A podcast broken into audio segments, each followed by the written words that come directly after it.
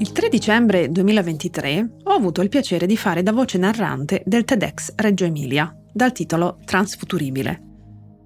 Tra le sette persone intervenute c'erano l'astrofisica e comunicatrice scientifica Edvige Pezzulli, Paola Profeta, prorettrice per la diversità, inclusione e sostenibilità all'Università Bocconi, università presso la quale è anche professoressa ordinaria di scienze delle finanze, Francesca Baraghini, giornalista e divulgatrice di contenuti, Michelle Lamieri, studentessa attiva nel sociale. Ho pensato, presentandole, che c'era un bel parterre di titoli professionali al femminile. Poi mi è capitata tra le mani la mail di una collega, donna, che si firma ricercatore. Pochi giorni fa ho incontrato nella Bergamasca una giovanissima assessore alla cultura che mi si è presentata come assessore e il 5 dicembre sono stata a una giornata di studio alla Biblioteca di Architettura dell'Università di Firenze, dove una platea di donne ha parlato di architette, ingegnere, assessore e direttrici, senza batter ciglia.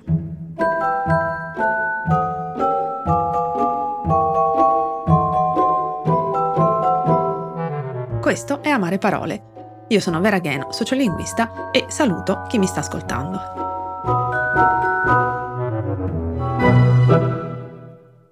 Girando per l'Italia, ma anche leggendo i giornali, si nota che il numero di occorrenze d'uso dei femminili professionali è in aumento, ma che c'è ancora tantissima oscillazione. Ed è un tema che indubbiamente ho già affrontato tante volte, ma che a giudicare dal tipo di commenti che mi arrivano presenta ancora molti aspetti poco chiari per molte persone. E allora il tentativo di questa puntata di Amare Parole è di fornire un pratico manuale su come formare i femminili professionali, sulle sue motivazioni legate a questioni di visibilità linguistica e di conseguenza sociale, mi sono soffermata in altre puntate. Andiamo in questa sede sul pratico. Ho scritto un libro su questo specifico tema che si chiama Femminili singolari, il femminismo è nelle parole, edito da FQ. Ma ho anche scritto altri contributi pubblicati online che elenco, come sempre, in calce alla puntata sulle principali piattaforme podcast. La prima osservazione è di tipo geografico. Il dibattito sul linguaggio rispettoso nei confronti delle questioni di genere è molto più ampio dei soli femminili professionali e in più non è un'esclusiva italiana, ma è in corso a livello internazionale. Invito quindi sempre ad alzare lo sguardo dalla situazione italiana e valutare anche quello che viene fatto all'estero.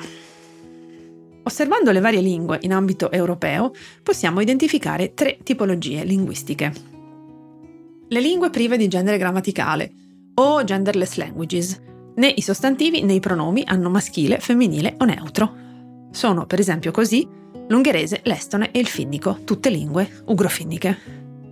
Abbiamo poi le lingue con genere naturale, natural gender languages. I sostantivi non hanno genere grammaticale, ma i pronomi sì. Così sono il danese o l'inglese, che ha he, she, it per le cose, e they, che può essere usato nei confronti di una persona di cui non si conosce il genere oppure di una persona che non si riconosce nei due generi tradizionali. Poi abbiamo le lingue con genere grammaticale, cioè le grammatical gender languages, in cui ogni sostantivo è o maschile o femminile, o in alcune lingue anche neutro, come pure i pronomi. Sono così il francese, il tedesco, lo spagnolo, il portoghese e chiaramente l'italiano. Le varie tipologie linguistiche adottano, prevedibilmente, approcci differenti rispetto alle questioni di genere, Intanto notiamo che anche nei primi due gruppi esiste sovente la possibilità di esprimere in qualche modo il genere semantico, che significa riferirsi al femminile a una persona o un animale di sesso femminile. Questo accade per esempio attraverso l'impiego di suffissi come nö in ungherese, che significa donna, quindi doctor vuol dire dottore, doctor nö vuol dire dottoressa. Ciononostante, in queste lingue le strategie di genere possono muovere nella direzione di una neutralizzazione delle differenze, ovviamente quando e dove non sia necessario esplicitarle, per esempio con termini neutri, sia grammaticalmente sia semanticamente, come spokesperson invece di spokesman o spokeswoman, o police officer invece di policeman o policewoman, e ancora l'uso del già nominato pronome neutro they invece che he o she. Nelle lingue del terzo gruppo le strategie sono per forza di cose differenti, come vedremo per l'italiano. Passiamo dunque alla morfologia dell'italiano. La questione maschile e femminile non si esaurisce con il mettere una A in fondo alle parole o magari al contrario creando dei maschili inesistenti come guardio o pediatro. È necessario sapere che in italiano si identificano quattro tipi di sostantivi a seconda del loro comportamento rispetto al maschile e al femminile. 1. I nomi di genere fisso, nei quali maschile e femminile sono termini completamente diversi che non hanno radici comuni come fratello sorella, marito moglie o per gli animali toro vacca.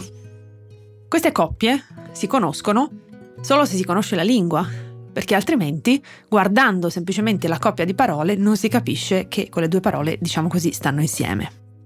2. I nomi di genere comune. I termini sono di fatto ambigeneri, cioè in sostanza basta cambiare l'articolo per cambiarne il genere, ma non vuol dire che siano neutri, semplicemente possono essere o maschili o femminili alla bisogna. Così sono pediatra, custode, cosmonauta, preside, docente, giudice, amante, e che quindi possono diventare il, la pediatra, il, la custode e così via. Quindi come non serve il pediatro, perché pediatra è già anche maschile, così non occorre coniare la custodessa, anche se in passato c'erano più forme in essa, come giudicessa, ma anche all'inizio del Novecento atletessa o deputatessa. Ci sono poi tre i nomi di genere promiscuo, la definizione si riferisce a nomi di animali che hanno un'unica forma, come tasso o tigre, così che il genere opposto si forma aggiungendo un descrittore, come il tasso femmina o il maschio della tigre. Ma includiamo in questa categoria anche i termini riferiti a esseri umani che hanno un'unica forma, grammaticalmente non ambigenere, come vittima o pedone o maschera o stella del cinema, e anche i sostantivi che sono femminili anche se riferiti tradizionalmente a soggetti maschili, come guardia, vedetta, sentinella, spia, ma anche personaggio, membro, eccetera. Rientra in questa categoria anche il soprano. Va detto che ogni tanto si sente parlare di una pedona o di una soprano, quando non di una soprana, ma al momento queste sono forme fuori dalle regole grammaticali, anche se magari un giorno potranno anche diventare la norma. E infine 4. I nomi di genere mobile, sono gli unici che si declinano in base alle regole morfologiche previste dall'italiano. E ne esistono di vari tipi, rettore-rettrice e minatore-minatrice, maestro-maestra e ministro-ministra, sarto-sarta e avvocato-avvocata, infermiere-infermiera e ingegnere-ingegnera. Altre coppie sono irregolari come abate-badessa, dio-dea o eroe-eroina. Per questo, in caso di dubbi, conviene verificare la forma più corretta e più usata in un dizionario sufficientemente aggiornato. Lo Zingarelli, per esempio, registra quasi un migliaio di femminili sotto al corrispettivo maschile dall'edizione del 1994. Dal 2022, invece, Treccani registra a lemma, quindi in cima alla voce, sia il maschile sia il femminile di moltissimi sostantivi che hanno la doppia forma, addirittura in ordine alfabetico, quindi a volte c'è prima il maschile e a volte c'è prima il femminile. Dunque, l'approccio più logico alla questione dei femminili dovrebbe partire dall'identificazione della categoria di appartenenza del sostantivo con cui si ha a che fare. Successivamente si potrà procedere a individuare l'eventuale femminile più corretto. So che ve lo stavate chiedendo. Ho un appunto sui femminili in essa. Studentessa, professoressa, dottoressa, ma anche soldatessa e poetessa. Queste forme sono entrate nell'uso in un momento in cui si riteneva di dover esplicitare il femminile tramite un suffisso oggi considerato un po' ingombrante, anche perché originariamente denotava spesso una moglie o una figlia, tipo dogaressa e contessa, o era usato in modo scherzoso, come generalessa o diavolessa. Per tale motivo, se gran parte dei linguisti non incoraggia l'intervento su forme già ampiamente acclimatate nell'uso, anche se la studente, la professora, la dottora, la soldata, la poeta sono morfologicamente accettabili, dall'altra consiglia di preferire le forme a suffisso zero nei casi in cui il femminile è relativamente nuovo nell'uso. Dunque, avvocata è meglio di avvocatessa, come la presidente è meglio di la presidentessa. Presidenta invece non esiste in italiano ed è un'invenzione giornalistica usata per screditare le posizioni di Laura Boldrini. Io ormai mi sono abituata a dire la studente, ma anche la soldata e non ho alcun problema a dire la poeta se la poeta in questione non vuole essere chiamata la poetessa. Una questione meno linguistica e più sociale riguarda i casi in cui si sente una differenza di status tra i due generi, maestro maestra, nel caso di maestro maestra d'orchestra, direttore direttrice di un quotidiano, segretario segretaria di Stato o di un partito. Non di rado, le donne stesse faticano a usare tali femminili perché li sentono come svilenti rispetto al corrispettivo maschile. La maestra fa venire in mente quella della scuola primaria, la direttrice quella del collegio, la segretaria quella che scrive le lettere. Premesso che nessuno dei tre lavori summenzionati è svilente, ricordiamo che la percezione delle parole è legata alla loro connotazione, di cui mi sono occupata in una puntata, e non al loro significato in senso stretto. Di conseguenza, invece che usare il maschile sovraesteso o introdurre altre forme, forme alternative come direttora invece di direttrice, io penso che sia meglio insistere a usare i femminili regolari o preesistenti, in modo da favorire il cambio di connotazione. Si noti che in alternativa ad architetta, a molti indigesto per l'assonanza con tetta, è stato proposto sia un apostrofo architetto sia architettrice, che però è il femminile storico dell'oggi disusato architettore. In questi casi la superfetazione di forme femminili alternative concorre, secondo me, all'indebolimento dell'istanza stessa. Dopo questa analisi puramente linguistica dovrebbe essere chiaro che i nomina agentis femminili non sono una novità e non introducono nessuna stranezza nell'italiano, ma sono forme previste dal nostro sistema morfologico. Tuttavia, la veemenza del dibattito sulla questione dimostra che all'aspetto meramente linguistico si intrecciano implicazioni sociali, culturali e politiche, che richiedono un'analisi a parte. E allora vediamole alcune delle principali obiezioni, quelle che chi usa i femminili professionali si sente dire almeno una volta a settimana. La prima, i femminili sono cacofonici.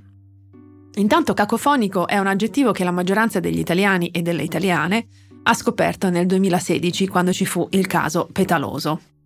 Comunque l'obiezione della cacofonia, cioè del suonar male, spesso qualcuno dice non si può sentire, è forse quella sollevata più spesso. Al di là del fatto che ogni persona ha i suoi gusti, anche in fatto di parole, osserviamo che nella lingua che usiamo tutti i giorni la cacofonia o l'eufonia delle parole non ha molta rilevanza.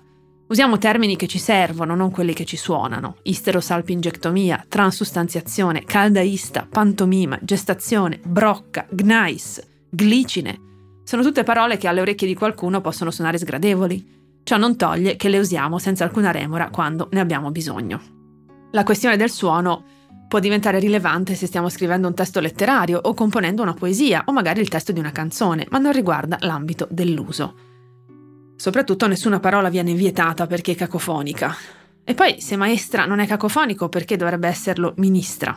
Insomma, se non ti piace il suono di una parola, puoi cercare di evitare di usarla, ma questo non la rende meno reale.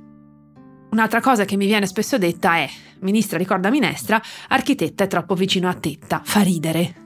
Questo gioco delle assonanze è divertente ma non dirimente. Siamo pieni di parole che ne ricordano altre, magari comiche, volgari o disdicevoli, ma che usiamo lo stesso senza grossi problemi. Oppure magari ci facciamo pure una risata sopra, ma ciò non ci impedisce di impiegarle. Fallo calcistico, magari fallo da dietro, le palle da tennis, pene d'amore, sfigato, tettonica a placche, stronzio, l'elemento chimico, il cavallo di Troia, gli zoccoli di legno, benefica, cammino retto, o retto cammino, cazzuola, scazzare, seno e coseno, culatello di zibello, processo penale, pompa e sovrappompa, piselli, sgranati, bocchino per sigarette, cazzotto, la penuria, i membri della commissione, il rinculo dell'arma, la cappella Sistina. A proposito, Architetta forse strappa ancora qualche risata, ma vi consiglio di seguire Rebel Architette anche su Facebook affinché la parola acquisti un sapore decisamente diverso. 3. Spesso sono le donne a dirmi non si può usare quel femminile perché vuol dire già un'altra cosa. La questione della polisemia, cioè dell'avere più significati, stranamente sembra toccare solo i femminili professionali. In tutti gli altri casi che un termine voglia dire anche altro non pare essere un problema. E quindi non si potrebbe dire grafica, perché la grafica indica l'insieme delle caratteristiche grafiche di qualcosa, ma anche grafico può indicare sia la persona che esercita questa professione, ma anche lo schema appeso al muro. Non si potrebbe definire una donna chimica o fisica perché indicano già la materia, no? che si studia, ma anche fisico può riferirsi sia al mestiere sia alle caratteristiche del corpo di una persona. Per fortuna è diverso dire che Gigi è un fisico bestiale o ha un fisico bestiale. Non bisognerebbe dire che Nil Deiotti era una politica perché la politica è la scienza e arte di governare uno Stato. E politico non può forse essere usato anche col significato di aggettivo? Giammai direttrice si confonde con la direttrice di marcia. Ma lo sapevate che direttore significa anche dispositivo per aumentare l'efficienza di un'antenna televisiva in una particolare direzione? In breve, la polisemia non è un reale motivo ostativo per evitare di usare un femminile. Altre volte mi sento dire non uso il femminile perché non esiste, ma ne hai la certezza? Prima di dichiarare questo, consiglio sempre di consultare un dizionario aggiornato. Ma se non si ha sotto mano un dizionario può essere d'aiuto anche Google oppure i dizionari presenti in rete. Bisogna ricordarsi che la registrazione dei femminili da parte dei dizionari segue consuetudini differenti c'è chi li cita regolarmente mettendoli a sistema, c'è chi li menziona solo se ricorrono un numero sufficiente di volte nell'uso odierno. Però, bene o male, tutti i dizionari dell'uso abbastanza aggiornati riportano i femminili. Poi, obiezione non uso il femminile perché il ruolo è neutro. Allora, facciamo una premessa. In italiano il neutro non esiste. Esisteva in latino, ma in italiano no. E quello che si usa al posto del neutro non è neutro, ma è un maschile sovraesteso, che però è una cosa differente. Stranamente, nessuno si pone il problema della neutralità del ruolo quando si parla di sarte, cassiere, professoresse o regine. Il problema sorge, ma tu guarda che caso, quando si ha a che fare con ruoli e professioni nelle quali la presenza femminile è relativamente recente, questora, avvocata, assessora, ingegnera. Peraltro questa motivazione è spesso addotta dalle donne stesse, che ricoprono quei determinati ruoli. Ho parlato con fotografe che rivendicavano il maschile fotografo, con avvocate che richiedevano di essere chiamate avvocato, con ingegnere convinte io sono un ingegnere. Sono abbastanza sicura però che quelle stesse donne usano tutti i femminili a cui sono abituate, senza alcuna remora, sarta, dottoressa, cassiera, operaia, donna delle pulizie, regina. Un po' in relazione con il punto precedente possiamo ricordare anche chi dice non uso il femminile perché è svilente. Brutta storia questa. Nel senso che è vero, oggi alcuni femminili sono percepiti come svilenti rispetto al maschile. Abbiamo fatto gli esempi di maestra, segretaria, direttrice. Tuttavia, dizionario alla mano, si può verificare che i repertori lessicografici non rilevano differenze di significato tra maschile e femminile di questi e di altri termini. In altre parole, il senso meno alto con cui usiamo i femminili non è legato al significato della parola, bensì alla sua connotazione, no? che ne abbiamo già parlato ampiamente, cioè una sorta di aggiunta di significato che ci percepiamo noi in quanto parlanti della nostra lingua. È una questione di abitudine. Abbiamo l'abitudine di accostare a segretaria il significato di donna che scrive al computer, o maestra quello di insegnante alla scuola dell'infanzia o primaria, o appunto direttrice persona che dirige un collegio, ma se ci abituiamo a usare segretaria di Stato, maestra d'orchestra o direttrice di un quotidiano, queste parole finiranno per cambiare connotazione, non le sentiremo più in alcun modo come svilenti. E a questo proposito vi consiglio di seguire il meraviglioso lavoro fatto dalla direttrice d'orchestra Gianna Fratta, donna simpaticissima, bravissima e pure femminista. E infine, se pensate che bastino le parole, già che i problemi sono ben altri, non credo davvero che tra le persone che usano i femminili professionali sia diffusa l'idea che bastino le parole per risolvere le disparità tra maschi e femmine. Semplicemente sono istanze che viaggiano tranquillamente in parallelo, anzi intrecciate, senza che una tolga forza in alcun modo all'altra. Pensare che qualcuno ritenga sufficiente cambiare il lessico è un caso di argomento fantoccio. Si costruisce un'argomentazione farlocca, inutilmente polarizzata, irricevibile, in modo da demolirla con maggiore facilità. Come ho già detto altre volte, nella lingua si possono creare dei circoli virtuosi o dei circoli viziosi. Io credo che usare i femminili professionali sia qualcosa che innesca dei circoli virtuosi.